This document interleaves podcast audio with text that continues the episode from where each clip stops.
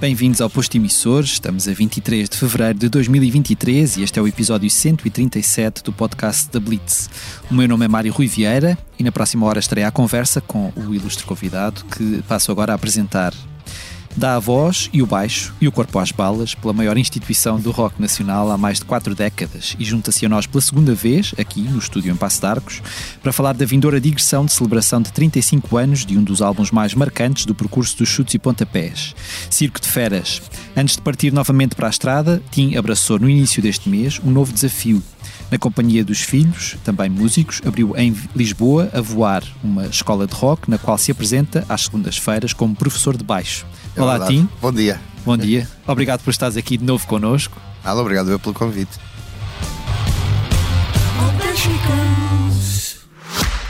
O Expresso faz 50 anos. Celebre connosco e torne-se assinante em expresso.pt.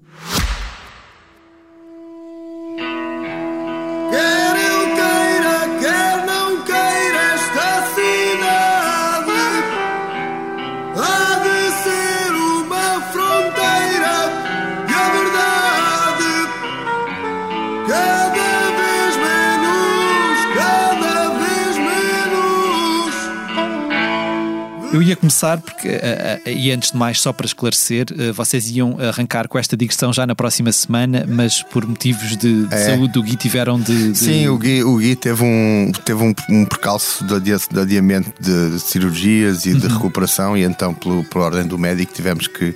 ia, ca- ia cair mesmo em cima do, do Porto, é? da, da data do Porto, que já está lotada, mas pronto, tivemos que, por ordens do. Superiores, digamos Claro. assim, tivemos que passar então o concerto. Tivemos sorte conseguimos uma outra data boa, que é acho que é 22 de Abril, que aquilo passou. Pronto, isto, já estamos sujeitos a estas coisas. Claro, claro.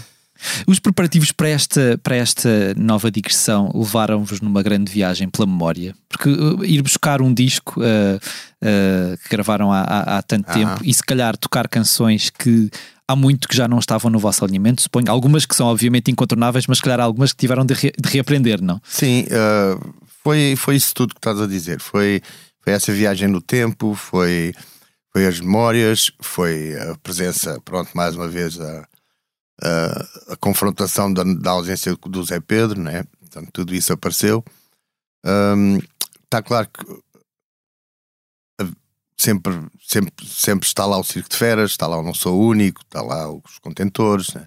estão lá essas músicas, mas também está o desemprego, Uh, também está o, o Sai para a Rua e coisas assim que nós nunca mais uh, tínhamos pegado naquilo.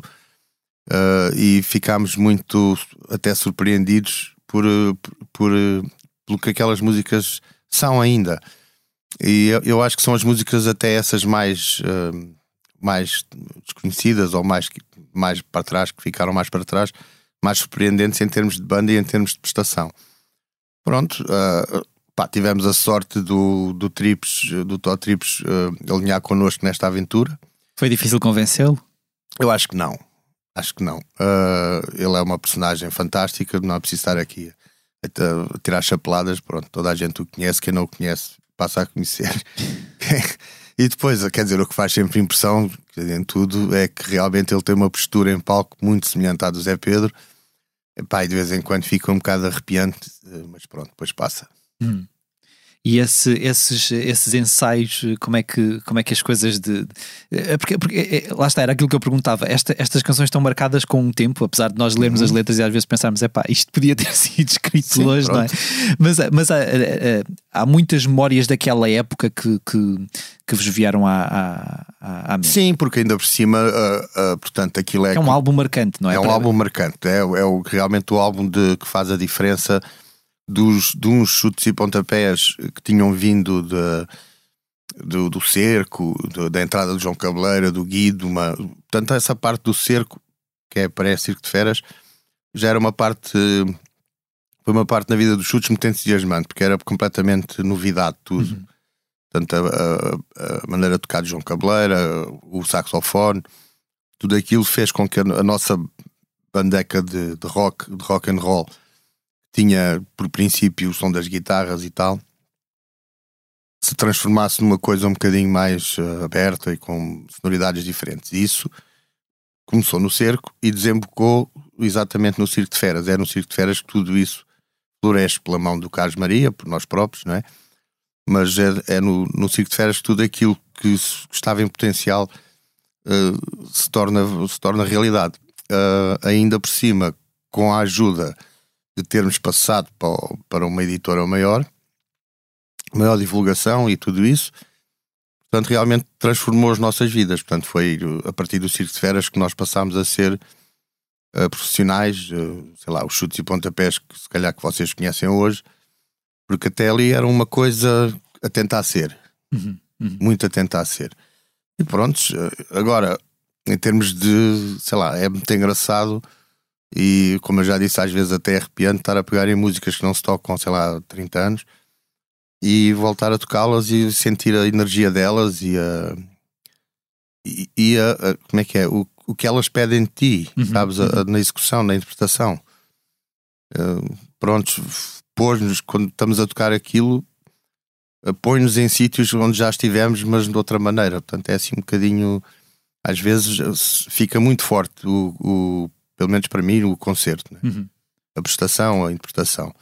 E, e é muito marcada também. Está claro que este espetáculo, ainda por cima, depois tem as fotografias, depois tem as projeções, depois tem o todo o trabalho que foi feito cénico, que eu acho que foi muito bem feito também, e que nos leva a uma outra época também. Prontos, olha, e. tu falaste aí do, do, Carlos Maria Trindade, que Sim. na altura estava nos Heróis do Mar, não é? Que hum. produziu o disco. Uhum. Um, ele, o, que é que ele, o que é que ele por um lado trouxe para cima da mesa neste, neste disco e o que é que, o que é que vos surpreendeu mais? Ele, ele um, apresentou-vos a uns chutes que vocês ainda não conheciam? Sim, ele foi buscar esse potencial, que, aquilo que eu tinha dito que estava possivelmente nós por estarmos dentro do, do, do bolo não conseguíamos ver tão bem como ele via. Uhum. Depois trouxe outra coisa que, que nós não tínhamos, que era uma grande calma.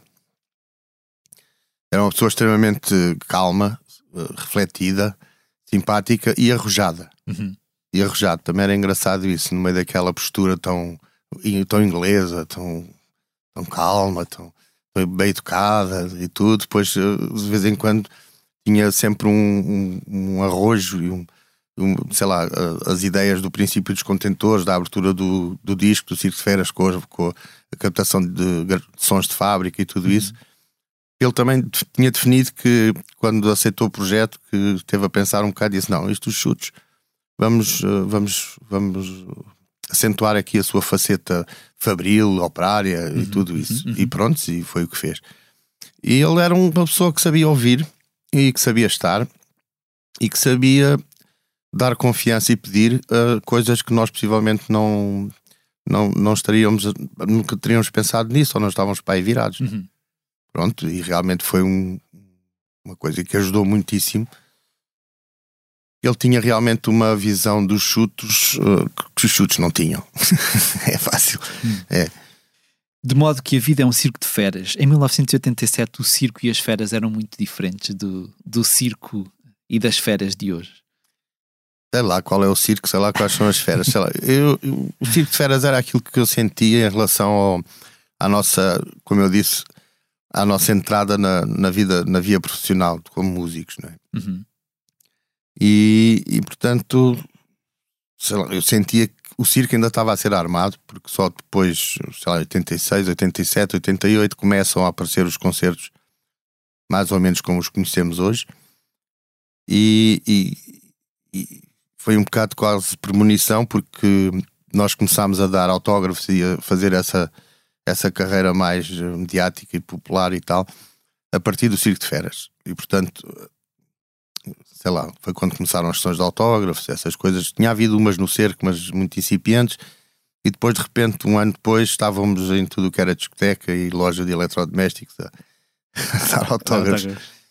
E foi engraçado porque aí revelou-se mesmo o circo de feras, quer dizer, uhum. de repente estávamos mesmo num circo e as pessoas andavam eh, andava, tinham curiosidade em ver e nós sentíamos um bocado uh, como pronto, talvez animais de circo ou palhaço ou o que fosse, mas fazendo parte daquela coisa que era uh, andar terra em terra, conhecer pessoas de todo o género, num tempo em que Portugal ainda era muito diferente de, de, de sítio para sítio.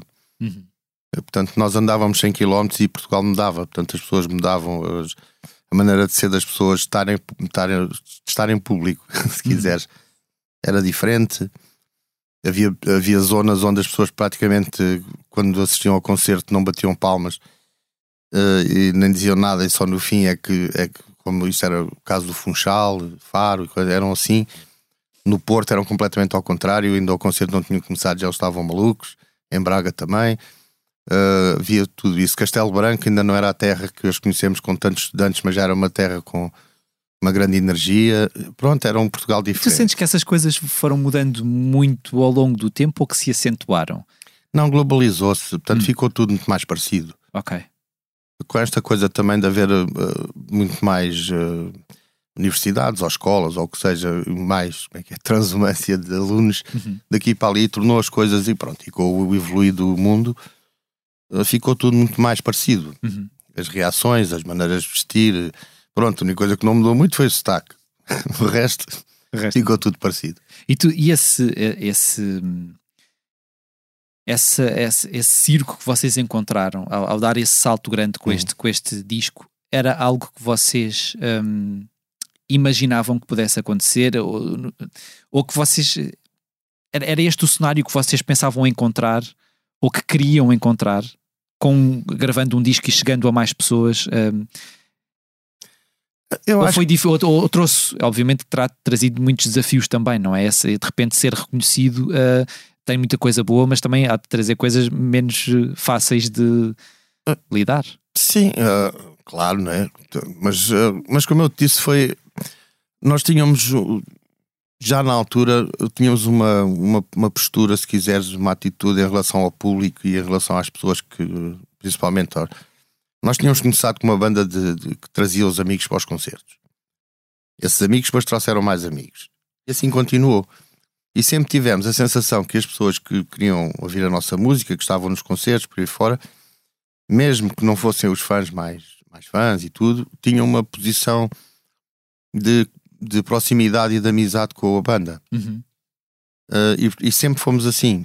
Uh, o grupo de amigos foi alargando, não é? Sim, e o, o, como, como o Cabeleira diria, somos um bocado tasqueiros e, e vamos pronto, estamos, estamos ao lado das outras pessoas e não nos sentimos uh, propriamente diferentes e tal.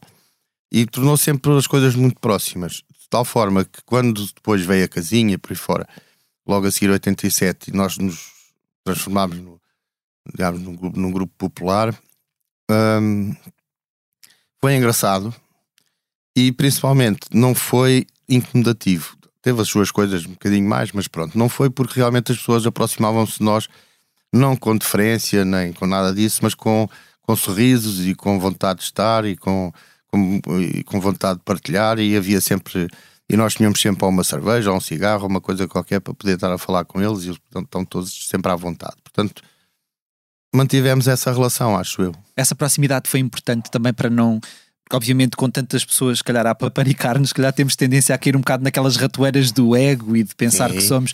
Isso foi essa, essa descontração até das pessoas a aproximar-se de vocês foi importante para, para, para não se deixarem levar também por essa ilusão da, da fama, não é? Ah, sim, quer dizer, foi importante, não é importante. Uhum. Acho que ainda é importante porque uh, nós dentro dos chutos, mesmo nos, nos chutos, eh, de vez em quando temos que somos nós próprios que temos de dar importância ao nosso trabalho, não é? De alguma forma, mas, uh, mas muitas vezes somos muito mais críticos e muito mais, uhum. se calhar até chatinhos uns para os outros do que, do que as pessoas pensam.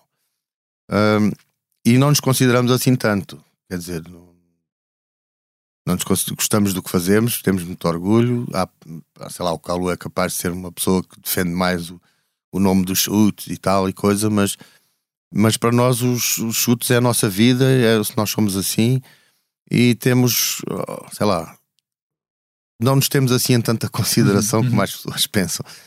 Uh, em relação à música, em relação ao espetáculo, em relação ao trabalho em si, sim. Claro. Aí sim. Mas em relação àquela coisa do chute e do artista e do coisa, não.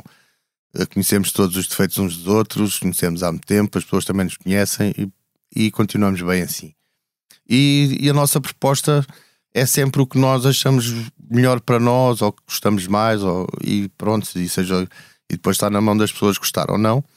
E nunca nos sentimos, hum, como é que é, maltratados pelo público não gostar de nós. Já tivemos essas situações e achámos que, pronto, olha, uh, é assim, claro. quer dizer, não vamos mudar por causa disso. Não... E aquela, aquela ideia de. Isto é uma coisa que eu, que eu penso muitas vezes: de, de tu de repente, a, a, determinado momento da tua vida, passaste a ser o Tim dos chutos. É? Sim. É? Aquela separação entre, entre o Tim dos chutos e o Tim é complicada de fazer. Não, é a mesma coisa. A, a, a cena de ser o Tim dos chutos é porque é mais fácil para as pessoas, quer dizer, eh, quando as pessoas reparam em mim, né? Quando dizem, não dizem, olha, está ali o Tim, dizem, uhum. está ali o Tim dos chutes. Uhum. Uhum. Portanto, pá, não sou eu que é puxar os chutes para o meu nome, mas é, é assim mesmo que me conhece. E se um dia deixares de ser o Tim dos chutes? Como, é que, como, é que, dizer, como é que vais lidar com isso? Aí vou dizer como o cabeleiro, bem possivelmente fosse cremado. uh, sim, uh, como é que vou deixar? Acho que nunca vou deixar de ser o Tim dos chutes, não é? Porque realmente já tenho uma certa idade, já, acho que já passei a, a, a metade da minha vida e, portanto, daqui para a frente não estou muito a ver não estou muito a ver deixar de ser o time dos chutes por todos os motivos né? Uhum. Uh, mesmo, que, mesmo que os chutes acabassem daqui a bocadinho uh, o trabalho que foi ser, feito claro. iria, iria continuar a ser o time dos chutes não é que não me importa não importa nada acho que durante muito tempo ainda pensei que não era assim tão não devia e tal mas depois, realmente é assim que me conhecem uhum. pronto e, ser só o Tim é um bocado estranho porque uh, depois fica só o Tim nunca sabe quem é. Exato. E como é que o Tim de há 35 anos deste circo de férias olharia para o Tim de hoje? Hum, sei lá. Ah, não sei. Se calhar o que eu pensaria é que nunca, nunca. Sempre pensei que as coisas poderiam acontecer desta forma Está claro que não tinha a fé que o Zé Pedro possuía em relação ao futuro e a, e a tudo o que iria acontecer, mas sempre achei que era possível. E se o Zé Pedro acreditava, eu também acreditava. Pronto. O otimismo dele era contagiante. Ah, era fantástico. Não, isso aí não, não, não havia nada, nada a fazer. Um, e portanto, se calhar não olhava de uma forma muito diferente, ficava, fico sempre muito agradecido, se quiseres, ou satisfeito por aí, por tudo aquilo que nós fizemos juntos. Isso sim. Em relação às coisas que eu fiz por mim sem os chutos, também fico, também estou bastante satisfeito com tantas coisas que já fiz. E, e, e aí sim, aí é que o Tim de há 35 anos nunca imaginaria que iria fazer um Rio Grande ou uma resistência ou essas coisas assim, ou até um projeto a sol não tinha essa capacidade, ainda estava muito enfiado no grupo e na banda e naquilo tudo para ter um pensamento mais, uhum. mais, mais individual.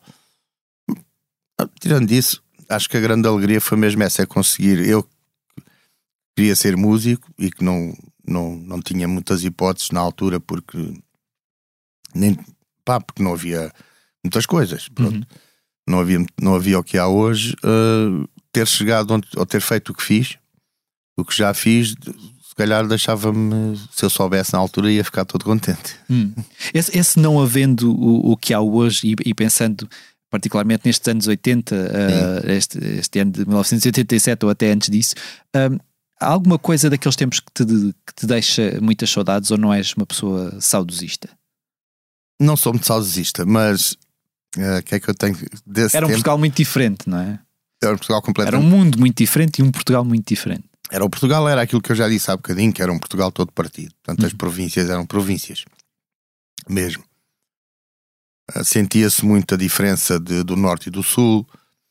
Sentia-se até a diferença do Minho para o Porto, de trás os montes para o Minho. Sentia-se essas diferenças nas pessoas. Ainda hoje, às vezes, tenho saudades. Quando vou atrás dos montes é quando eu sinto mais isso ainda.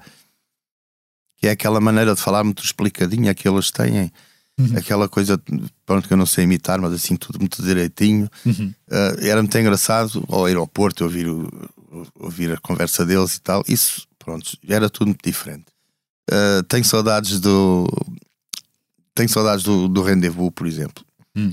uh, que foi uma, foi uma sala que durante 10 anos foi marcante para a música portuguesa, sim, e para mim, e para o chute, e para mim, e para o grupo que eu tinha de, de amigos e tudo, era uma coisa.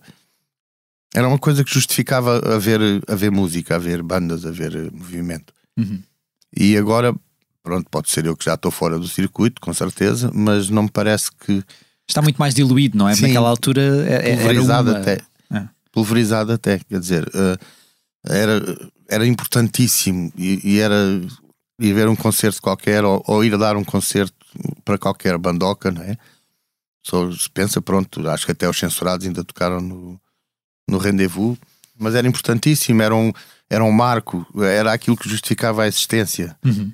E portanto isso tornava-se incontornável, né? portanto, imaginava-se tudo e mais alguma coisa. Estou-me a lembrar do caso épico, estou-me a lembrar de tanta coisa passada do, que, que houve no rendezvous. E disso tenho um bocadinho de saudades dessa.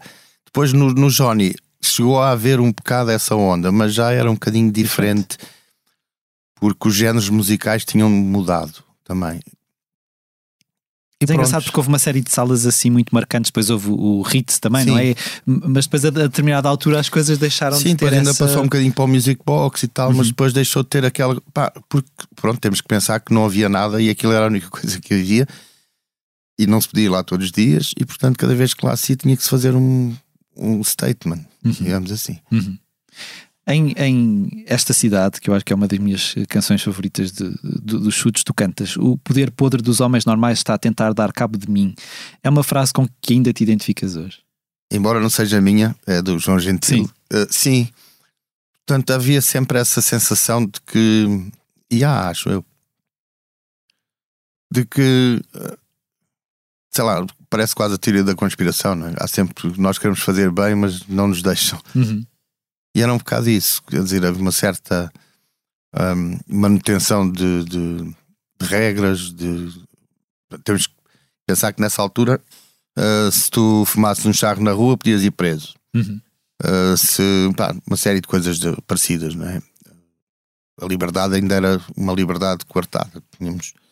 E, e, e os- esses tais homens normais que, os- que que o João Gentil fala, eu ia passando a voz para João Gil, mas não, João Gentil. Eh, que ele fala, ah, era real, ele era um bocadinho mais da geração Palma. E, e portanto eram, ele tinha sentido ainda mais isso não é? de, de- da- da, da falta de se poder ser o que se quer ser. Portanto, podes ser o que queres ser desde que seja parecido connosco. Claro. Era isso que se sentia. E eu acho que é isso que ele quer dizer aí. Tu, hum, eu, eu quando digo esta cidade, fico sempre a, a pensar, e já falaste um, um pouco, talvez, disto, na- nas transformações que houve, especialmente na- na- nas cidades, não é? E, e se calhar pensando particularmente em Lisboa, mas olhando para aquilo que aconteceu outras ci- cidades como Barcelona, não sei que, há esta, esta globalização e esta gentrificação que, que se fala muito hoje em dia, porque está cada vez mais presente na nossa vida, não é? Tu sentes que isto. hum, é uma bolha que vai rebentar ou, ou nós vamos mesmo ser eh, empurrados para, para outro sítio? Agora não percebi bem. Ahm, não percebi bem. Portanto, se, se deixarem, se tudo correr bem, não sei o que mais, eu acho que as cidades, que o que está previsto é que as cidades se tornem realmente os polos de, de- de vida das pessoas, vão viver nas cidades, porque Hum. não há motivo para, para se viver noutro sítio. Ou seja, é muito mais fácil, é muito mais económico, é muito mais seguro, tudo por aí fora.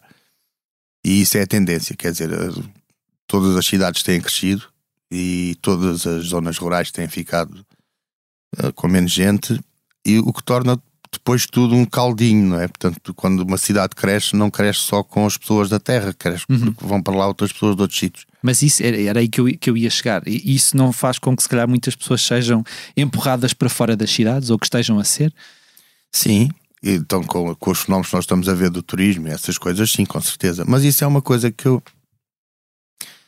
desde sempre, eu acho que acaba por haver esse tipo de movimento. Ou seja, a cidade cresce eh, e há sempre alguém que toma o teu lugar e toma o, teu, toma o lugar que alguém outro alguém tem porque tem mais dinheiro, ou porque tem mais possibilidades, ou porque tem um emprego mais não sei o quê.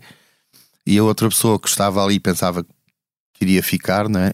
acaba por ser afastada para uma periferia ou para uma zona menos, menos nobre porque há outra pessoa que tem que quer aquele espaço, mas isso é a guerra do, do espaço, não é? Do, Da luta pelo, pelo, pelo- por ter um bocadinho. Epá, depois, os centros da cidade, como são, não é? Sim, Barcelona, Lisboa, Paris, sei lá. Embora Paris seja mais estranho, porque Paris ficou, de repente, ficou invadida por outras pessoas, não é? Por, por- pronto, por migrantes, por uma série de coisas. Sempre me fez impressão como é que eles lidam com aquilo, porque eles têm acampamentos que mudam de bairro em bairro, não é? Uhum. Estão umas semanas num bairro, depois pegam naquela gente toda, põem no outro, no outro bairro, pronto. Mas isso é outra terra. Agora aqui não sei como é que. Eu acho que a cidade tem que viver com isso, não é? E pronto, e não há, não há muita volta a dar, porque também não estou a ver. Também não estou a ver os lisboetas a querer voltar a viver na Baixa. Porque.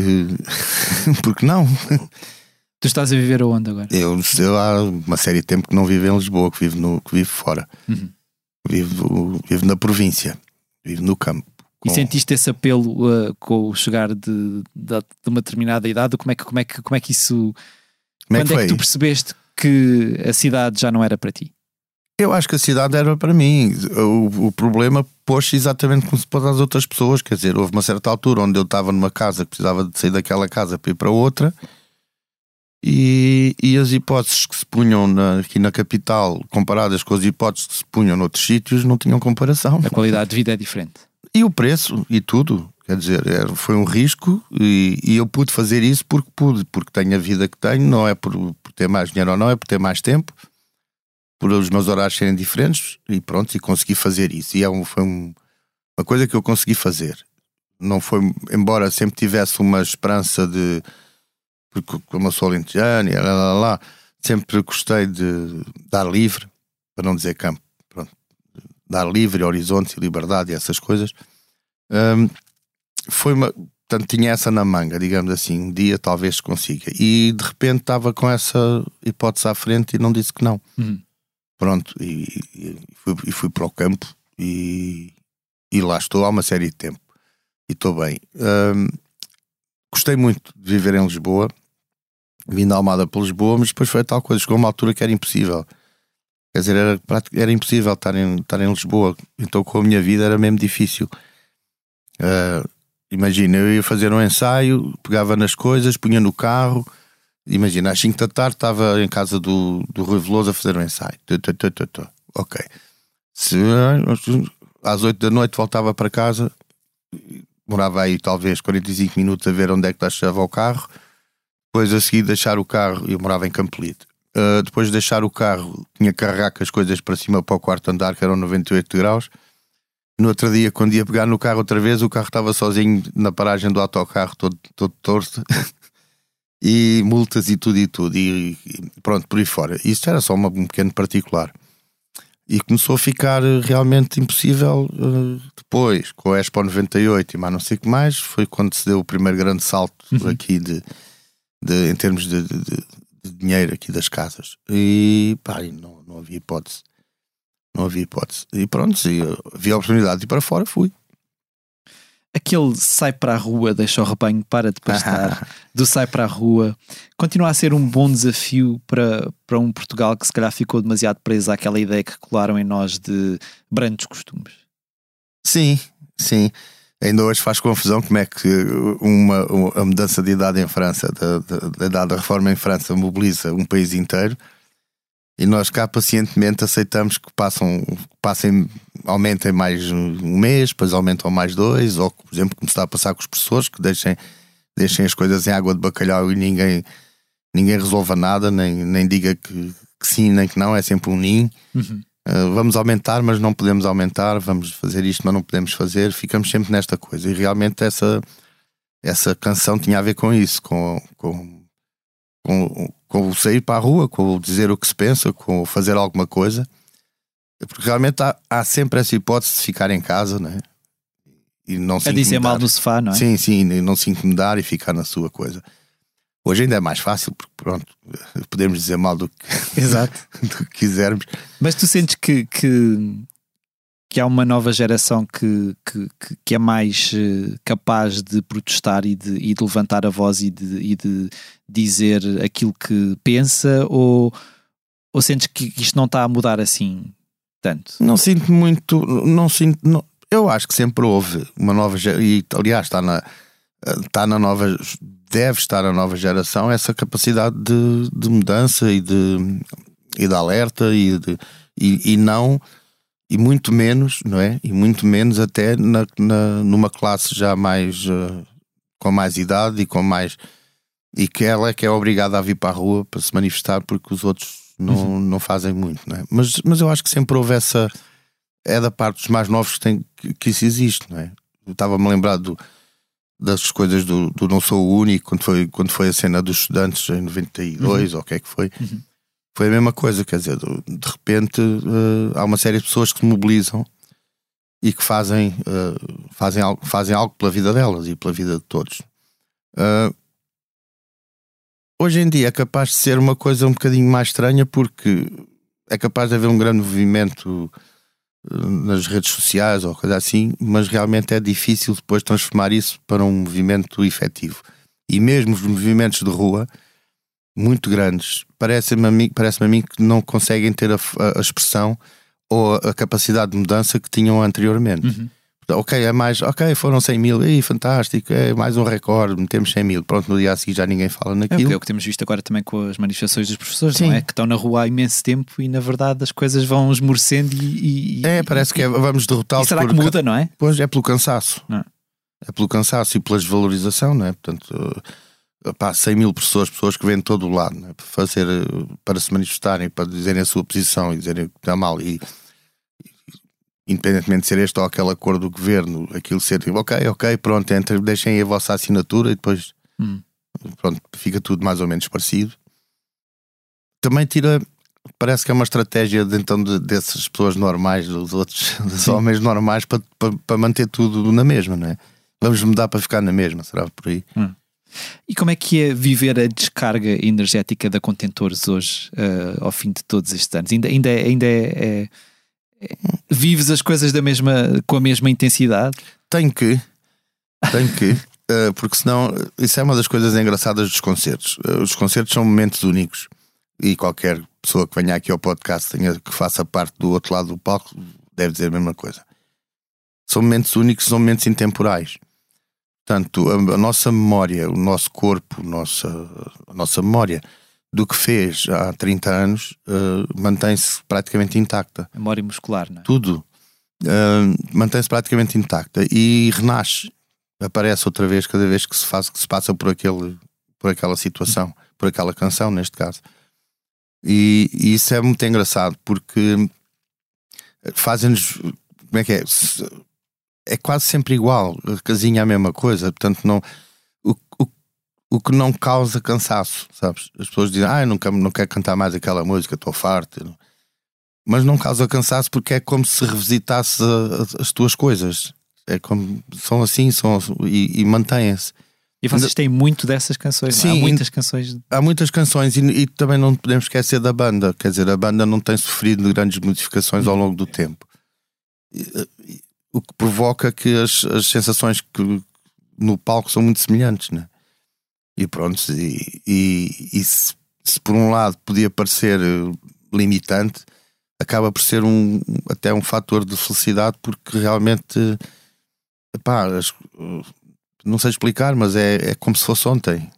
É mesmo assim, é como se fosse ontem. Hum. Estamos, a, estamos a tocar uma coisa e estamos a ter a sensação, para ser muito exagerado, mas já aconteceu.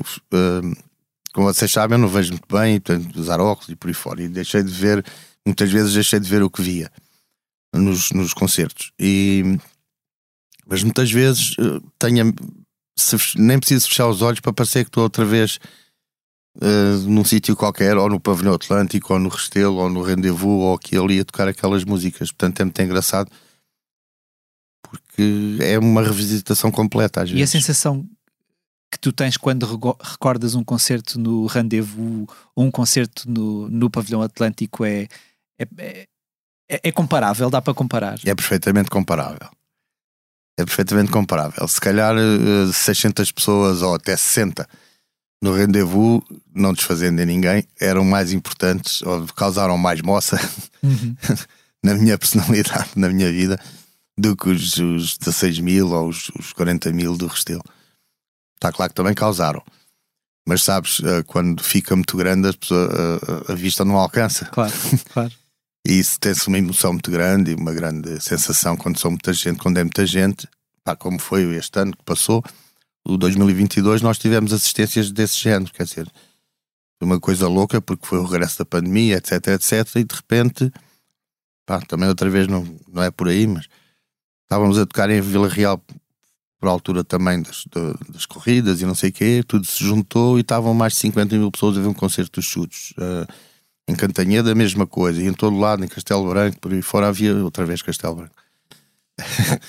havia muita gente a ver o concerto e, e são concertos que são exigentes.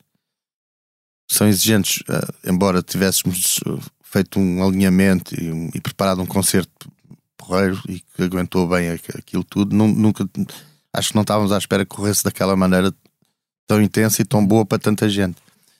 Agora, o que eu digo é o que eu disse é verdade. As, as, primeiras vezes são sempre importantes e tocar para 60 pessoas num, numa tarde de quarta-feira no rendezvous, pode ter certeza que põe a adrenalina no pico. no pico. Algum, algum momento num concerto dos chutes que, que, seja particularmente emocionante para ti, que te emocione mesmo?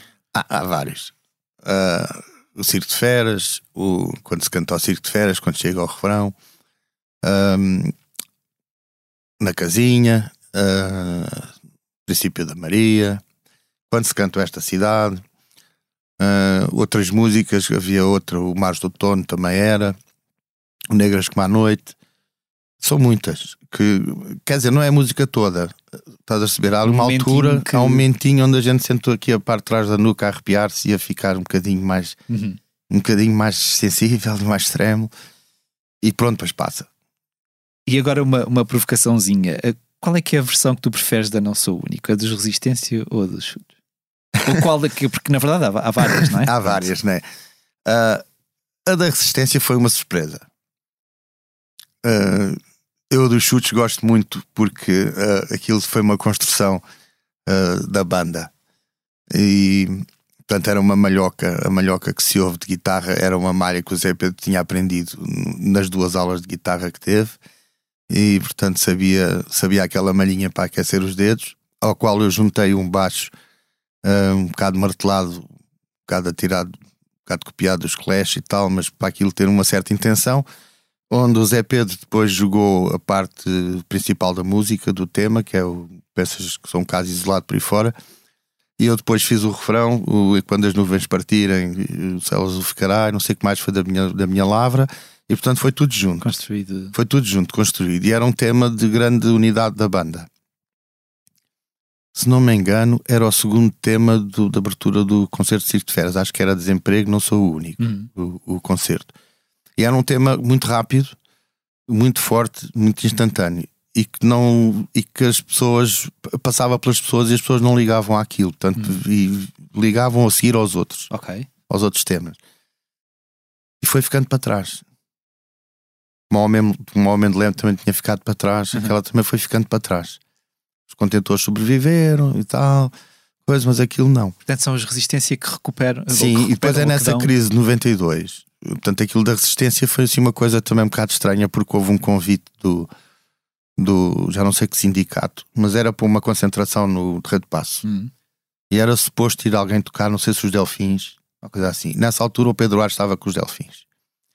E, depois não havia palco ou não sei o quê, mas eles não queriam, então convidaram para. Fizemos uma, aquela maluquice que era eu, o Miguel Ângelo, o, o Fernando Cunha e o Pedro Aires com, duas, com três guitarras. O Miguel não tinha guitarra, os outros três tinham, com três guitarras acústicas em cima de um palquinho. E o que é que a gente vai fazer? Cada um faz uma sua e pronto. E aí aparece o Não Sou Único, aparece o, se não me engano, foi o Fado e foi o Nasce Selvagem. Uhum. Essas três. E depois, quando se vai para estúdio e se faz o Não Sou Único, com o Fred Mergen a fazer as suas habilidades na guitarra clássica, ou com o Dudas também, com essa malta de outro, que vinha de outras escolas e tal, o, esse Não Sou Único foi uma surpresa também para mim. E depois ainda foi mais surpresa quando se tornou no hit que se tornou, e foi o hino também dessas manifestações de 92, onde a malta mostrava o rabo, lembras? Uhum, sim. Pronto, essa, essas coisas. E pá, depois acabou por. Quando regressou aos chutes e se tornou um êxito a sério nos chutes, já vinha da resistência. Que é, é- é engraçado porque, porque é, é aquela visão de que, que, que uma canção também é um organismo vivo, não é? É de certeza. E, e eu, isso fez-me lembrar uma, uma- Não sei se os YouTube têm agora um, um disco novo Sim. ah, em que vão revisitar ah, 40 clássicos de- de- da sua discografia. Sim, já ouvi. Pronto, e que vão e que estão, quer dizer, com novos arranjos, algumas com novas letras. Isto é uma coisa que, que, que faz sentido na tua cabeça, tipo, ah, pegar em canções que, que, que estão cristalizadas de uma certa maneira. Eu vi uma boca acerca dessa do Zitu que é assim: ah, isto é o, o Idol Vidal do sofá. Pronto. Há sempre essa coisa, depende do arranjo, depende das coisas, depende- mas estás a ver, e são as pessoas que têm outra, como é que é? Chegaram a outra fase da vida delas e querem, querem revisitar as coisas, mas já não, mas, já, mas sabem que não podem ir pelo caminho por onde foram, Uhum, porque esse caminho já está vedado. né? claro. Ah, portanto, então arranjam uma maneira qualquer. de- todas elas são boas, porque as canções são aquilo que tu disseste, são organismos vivos e não nos pertencem. Quer dizer, desde que as publicamos, elas passam a ser do público né, e, e o público é que faz delas o que depois Claro. a, a memória ficará. Agora, revisitar canções dos chutes. Eu acho que a melhor maneira de fazer isso até acaba por ser naqueles acústicos que se fazem, nessa- Uhum. nessas coisas assim. Aí gosto. Uhum. Ou como se fez com a orquestra, que é fazer, prepara- portanto, realmente e deixar só o. Ou Deixar a- entregar nas mãos de outros também, sim, sim. não é? Como, como nós fizemos com a orquestra. Tínhamos quatro arranjadores e realmente é engraçado ver da maneira como eles pegam nas músicas e depois de ver como é que aquilo resulta e de, e de ver a importância que as outras pessoas, pessoas dão a coisas que nós fizemos sem dar importância nenhuma Uhum. e aquilo depois realmente ficar engraçado. Agora, de propósito, na minha cabeça, de propósito, fazer o que eles fizeram não me parece que seja a altura certa, nem me apetece muito. E como é que, como é, que é, eh, ou como é que se foi desenvolvendo a tua relação com a tua voz? É uma, é uma, é uma, é uma relação ah, complicada? ah, ah, apaixonas-te por ela e desapaixonas-te? É, é sempre uma. E, e como é que é comparando co- também com, com, com a tua relação com o baixo? sei lá, o baixo é um, sei lá, o baixo é uma coisa, o tocar baixo é uma coisa muito, que eu gosto bastante e é uma coisa natural para mim. Pronto. A voz é uma espécie, foi uma coisa que me apareceu. Mesmo. Embora eu já cantasse no, no, no colégio e tal, fizesse parte do Orfeão e mais assim, parece que tinha voz que dava para cantar, afinava Uhum. não era mau. Ah, mas nunca foi, nunca foi, nem hoje me sinto cantor. O mais engraçado é isso. É que depois quando canto sinto-me. E quando estou, principalmente em estúdio, é uma coisa mais, mais poderosa, porque estar a trabalhar com os headphones, com o produtor e tal, e estar a tentar fixar uma coisa que seja de agrado e que, e que nós gos- gostamos, ou que, não é fácil. E a sensação de interioridade que isso provoca de isolamento também é muito grande. Uhum. E muitas vezes acho muito engraçado ouvir outras vozes eh, com grande expressão e grande alegria, porque às vezes penso, é pá, realmente isto é a única maneira de levar isto, é, de- é deixar, deixar sair e, e Uhum. pronto, e com sorte a coisa corre bem. Porque às vezes fica, é fru- frustrante mesmo estar a cantar e não conseguir, ou estar a cantar e, e, e- e acabar aquilo tudo, acabar dois dias de trabalho, ouvir e dizer, assim, "Epá, realmente isto não está mal, Mas. também não está bom. Hum. Pronto, essa coisa. E é um, e é um, as pessoas dizem que é um instrumento difícil. Difícil. Uh, tem, os, tem os seus dias. Um, depende muito da tua, da, da tua, da tua forma de, de estar, de, de como é que estás naquela altura. Nos concertos é mais fácil porque a coisa vira concerto. É aquela memória. Aquilo vai lá é? e pronto, e vai lá. No, pronto, e a pessoa até pode estar quase afónica e consegue fazer coisas do Arco da Velha. Mas todos eles, acho que eu, a Ana Moura e toda a gente que canta, teve dias que não conseguia cantar e cantou. Claro. Pronto. Ah, no estúdio aparece tudo e mais alguma coisa de defeitos, é uma coisa ah, muitas vezes ah, complicada. Também é muito engraçado quando depois ouvimos e achamos que está bem e nos dão os parabéns e tudo isso, também é muito engraçado. Mas eu não consigo ter uma relação com a voz como tenho com o baixo, em que com o baixo digo é fazer isto e faço. Fazes. Hum. Ir com a voz, não, eu vou tentar fazer isto. Será que há sempre assim uma coisa que parece que não é duvidazinha meu. que está ali, não é? Sim, parece que não é meu. Uhum. É uma coisa assim meio emprestada. Agora que é uma grande felicidade e uma sensação muito especial. Cantar é. Hum. Por isso aconselho toda a gente que seja no banho ou em qualquer lado, cante, cantar. porque faz, faz muito bem. Como é que surgiu esta ideia de criar a voar, esta tua, esta tua escola? A voar, Sim. a voar apareceu por, digamos, uma, uma oportunidade também e um pensamento que isto é um bocado estranho, mas tem que, tem que ser assim. Aqui há tempos estava, estava a falar com, o- com o António Miguel, que é o, que é o meu manager, e ele, ele estava a falar comigo e dizer: Bem, nós estamos com, com 60 anos, portanto, possivelmente temos mais 10, com sorte, ou 15 de atividade, portanto, vê lá o que é que, o que, é que a gente vai fazer da nossa vida, porque é agora ou nunca. Hum. Um bocado essa a sensação que se tem, né? Portanto, portanto eu- gajos, quando é mais novo, não tem essa sensação. Quando a seguir passa uma, faz uma série de coisas, fica assim: espera aí, isto não vai durar para sempre e, e temos que valorizar o que fazemos. O que é Nós eu- fizemos, fizemos uma entrevista há pouco tempo ao Tom Barman dos Deus em que ele dizia: tipo, quando chegamos aos 50 anos, eh, temos a perfeita noção de que aquilo que tivemos a fazer para trás não era só um ensaio, que era mesmo a vida real, não é? Ah, é, pois. é um bocado essa a ideia. É não um bocado essa a ideia. Portanto, vamos fazer. Pronto, então começámos a, comecei a pensar o que, é que, o que é que eu gostaria de fazer. Eu já tinha dado aulas em Sant- no Conservatório de Santarém aqui há um par de anos e pensei que era um bom motivo os meus filhos também ter os as suas habilitações, as suas capacidades. Hum, era um bom motivo para, para continuarmos juntos hum, e por que não experimentarmos isso? E começámos a falar nisso, mais entusiasmo meu do que deles, mas pronto, eles não, não se recusaram. Começámos à procura de um sítio e de repente achámos um sítio simpático e passado um mês ou coisa assim estávamos a formar a escola. Tive a sorte de falar com, com as pessoas que me ajudam, que é o, o João Alves na guitarra, o, o, o Jimba na, na escrita criativa, a Joana Campelo na voz, depois o Vicente na- nos teclados, sintetizadores, piano, o outro, meu filho Sebastião na bateria e eu no baixo. E pronto, e juntámos ali uma pandilha. E pronto, depois também tinha estado este ano, estes anos de pandemia também, e, e no ano passado, também estive em contacto com a malta do Conservatório de Elvas, também dei concertos com a malta desse- com, essa, com esse pessoal, violinos, violoncelos, por aí fora, e tive mais conversas dessas de escola, e fiquei um bocadinho com o bichinho de. é? Ali o bichinho. Sim, ficou ali com o bichinho de. Epá, e depois, depois foi o que eu disse ao princípio: apareceu a oportunidade e nós agarramos. E como, é que, e como é que tu te sentes na condição de professor? Tens paciência para ensinar? É uma coisa que. Acho que tenho muita paciência para os, para, para, para os iniciados. Ok. Mais para os iniciados do que para aqueles que já têm alguma. Sim, pá, para os outros que, mais, que têm mais alguma coisa, eh, vou ter que ir buscar algumas coisas que também é bom, estás a ver? Porque também é Também te Ah, obriga a ti próprio a- isso mesmo. É isso mesmo. Obriga-me a- obriga-me a fazer coisas com que eu já estava. Ah, a saber agora o que é que é essa escala. Mas a menor harmónica, não me saber disso. Tu aprendeste a tocar guitarra sozinho, certo? aprendi a tocar guitarra sozinho, mas depois já em. Aliás, eu de guitarra só tive duas aulas, para também como você. Não havia dinheiro para mais. Paguei uma e pronto. e a outra isto isto era a escola que tu gostavas de ter tido. Sim, sim, por aí. E também quando dei aulas no conservatório, também tirei- havia umas coisas que eu gostava e outras que não gostava. E as que não gostava, deixei de parte nesta escola, que era de ser as aulas individuais, hum, muito individuais, muito centradas no nas peças, naquilo que a pessoa toca, no programa, por aí fora. E ser uma coisa mais de. Por isso é que também se chama voar, ser uma coisa mais para desenvolver a capacidade das pessoas e o bem-estar delas do que propriamente de. de pá, se, se quiser ser um.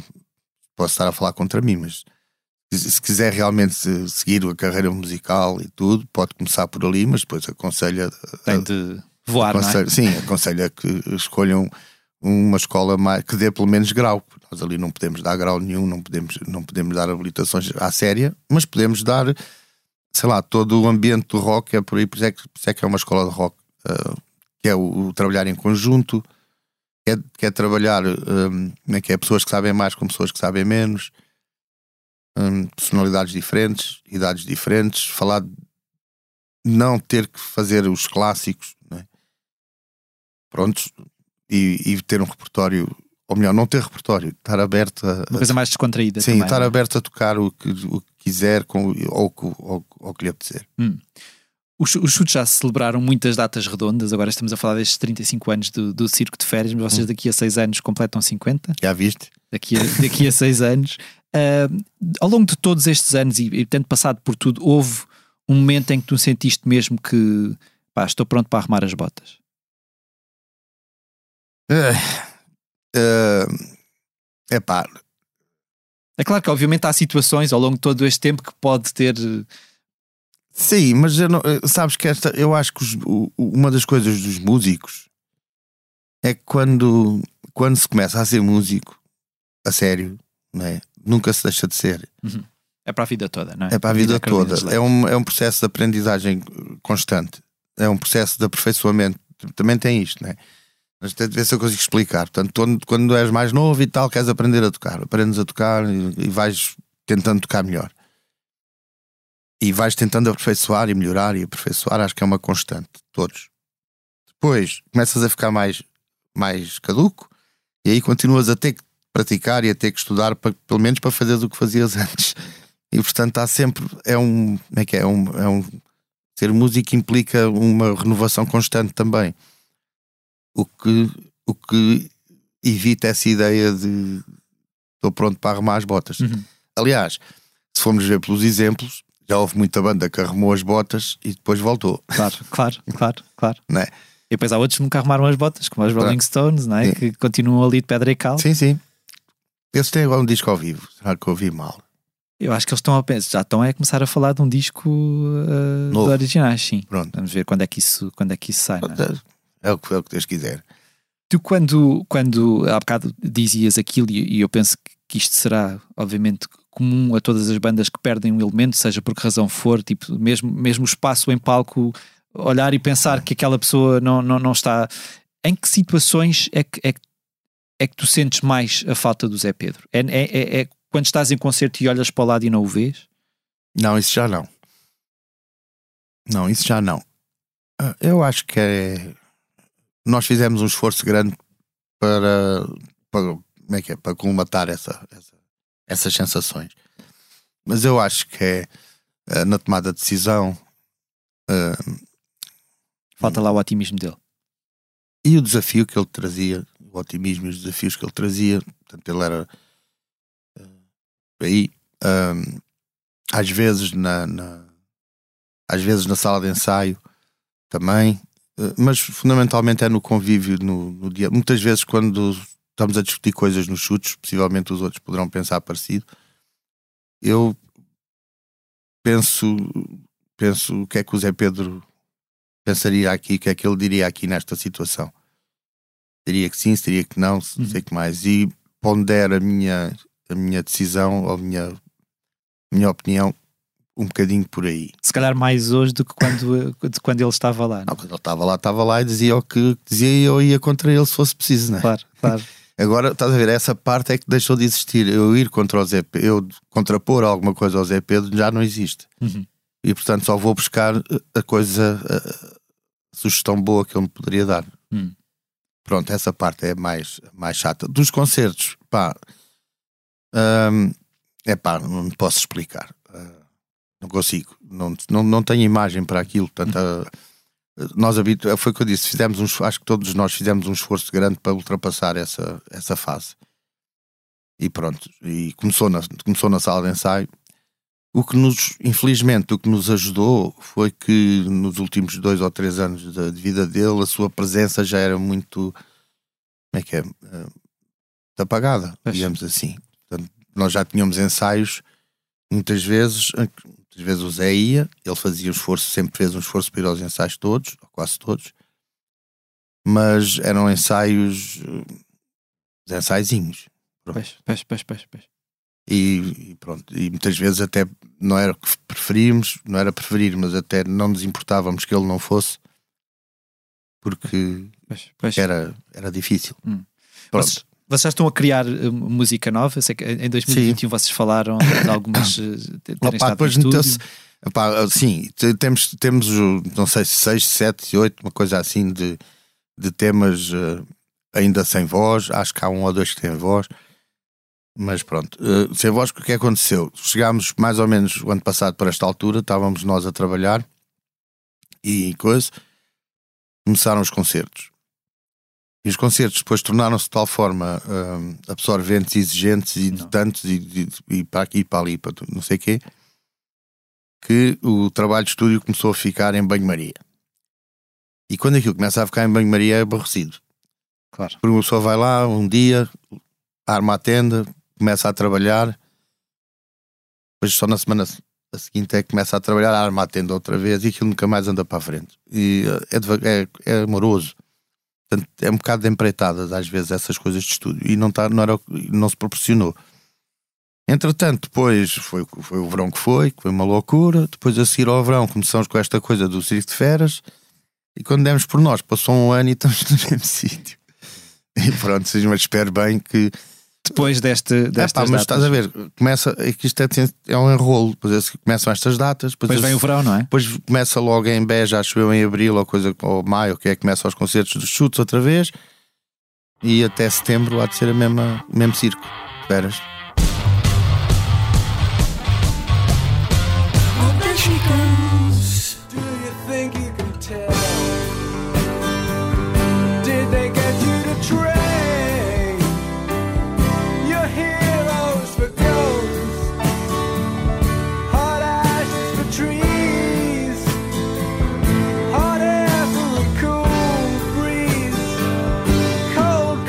As opiniões fortes de Roger Waters, cofundador dos Pink Floyd, dão sempre muito que falar. Esta semana, o músico inglês condenou a invasão russa da Ucrânia, pedindo um cessar-fogo, mas manteve o discurso de que foi o Ocidente a provocar o conflito.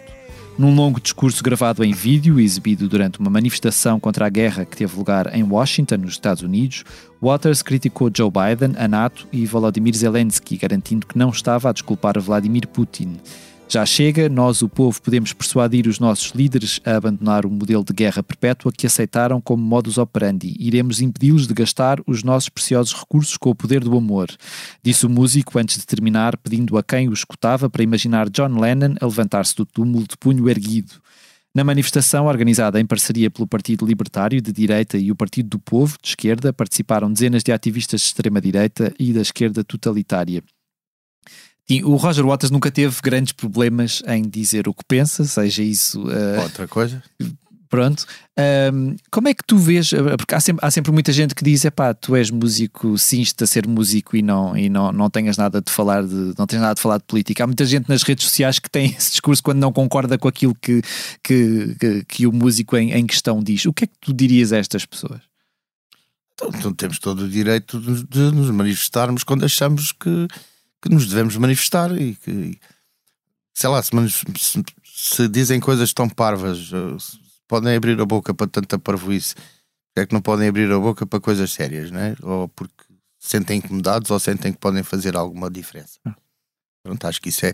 Agora, se pensares, há sempre aquela coisinha que é ah, está-se a, está a cavalgar o assunto, Hum, né? está-se a aproveitar do assunto para subir mais uns pontos. Epá, eu acho que é, é uma situação diferente e estranha porque às vezes nós podemos evitar de dar certas opiniões mais para não pensarem isso. Uhum.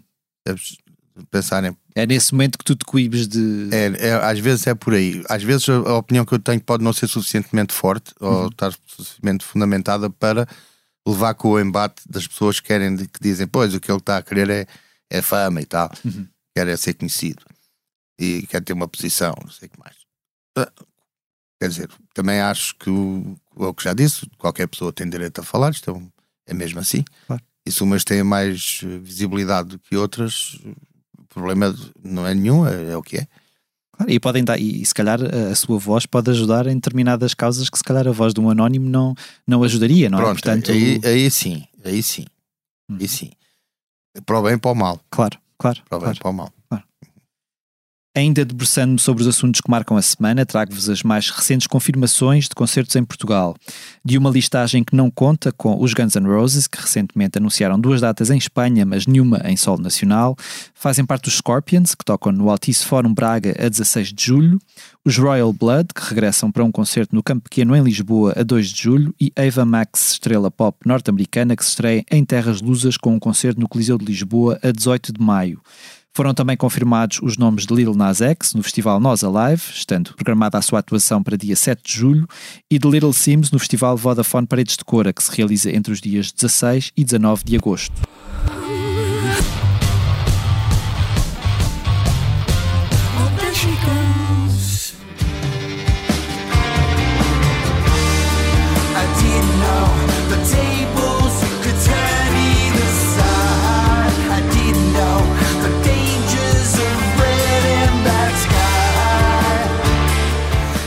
Trago-vos esta semana duas entrevistas exclusivas que poderão ler na íntegra no site da Blitz. Rui Miguel Abreu falou com David Lovering, baterista dos norte-americanos Pixies, sobre o regresso da banda a Portugal para um concerto no Campo Pequeno, em Lisboa, a 13 de março.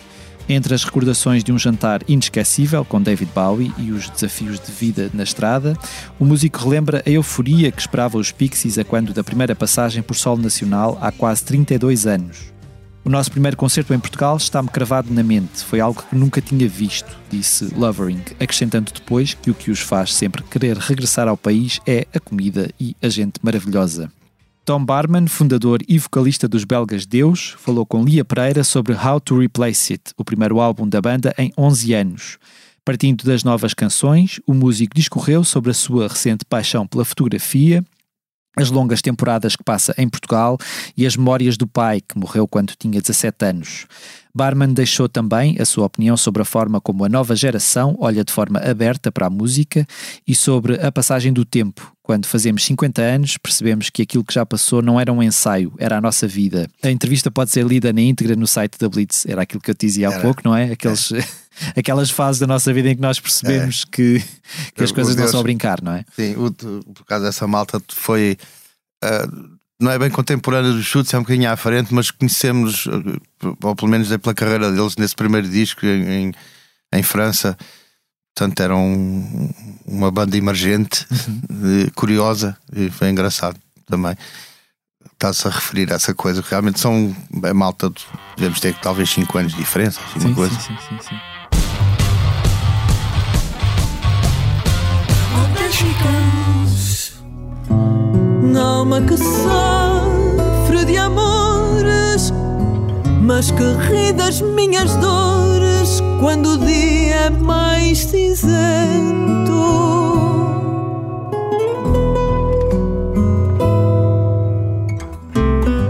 Antes das sugestões de espetáculos a que poderão assistir nos próximos dias, deixo-vos a agenda da digressão O Circo de Feras, dos Chutes e Pontapés. A 11 de março tocam no Coliseu de Elvas, a 24 e 25 de março dão dois concertos esgotados no Tivoli, em Lisboa, a 5 e 6 de abril apresentam-se no Convento de São Francisco, em Coimbra, a 7 e 8 de abril no Teatro das Figuras de Faro. E a 22 de abril tornam de assalto o Coliseu do Porto.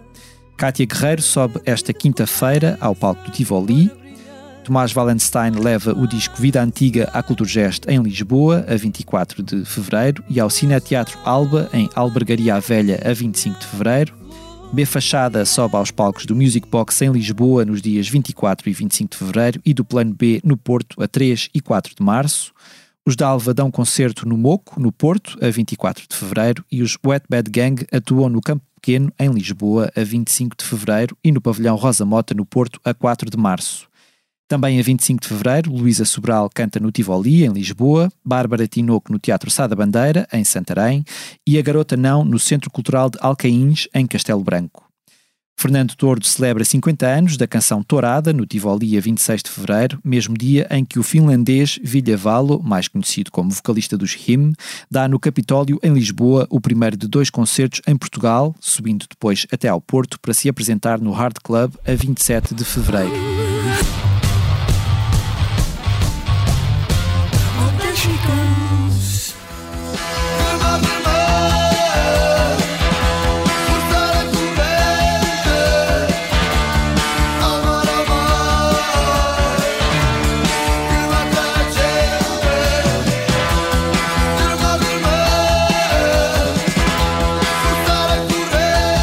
E encerramos assim mais um posto emissor. Agradeço ao Tim por ter estado connosco Obrigado, eu. de novo. Uh, os temas de abertura e conclusão do posto emissor são da autoria de Legendary Tigerman. Eu sou Mário Rui Vieira e a edição multimédia esteve a cargo de Salomé, Rita e João Luís Amorim. Terminamos com a habitual curta leitura do nosso convidado, Tim. O que é que nos vai, vais ler hoje? Olha, vou ler a última coisa que escrevi. uh, uh, foi para a Teresa Salgueiro, para, os, para os concertos de comemoração da, do aniversário de carreira dela.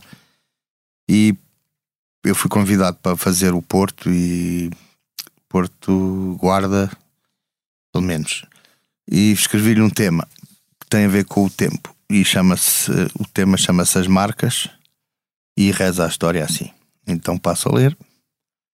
O tempo que passa deixa a sua marca no rosto da gente, em todos diferente. A saudade que fica na nossa alma dos amigos ausentes deixa marcas para sempre. O tempo segue em frente e não se detém. É chegada a hora de viver o presente e de fazê-lo bem. Nunca se sabe o que nos espera, nem o que lá vem. O tempo não se detém. O futuro e o passado ficam desequilibrados e o presente também. E o tempo não se detém. Vive-se o dia a dia sem querer assumir, e o tempo que passa deixa a sua marca e nada o detém.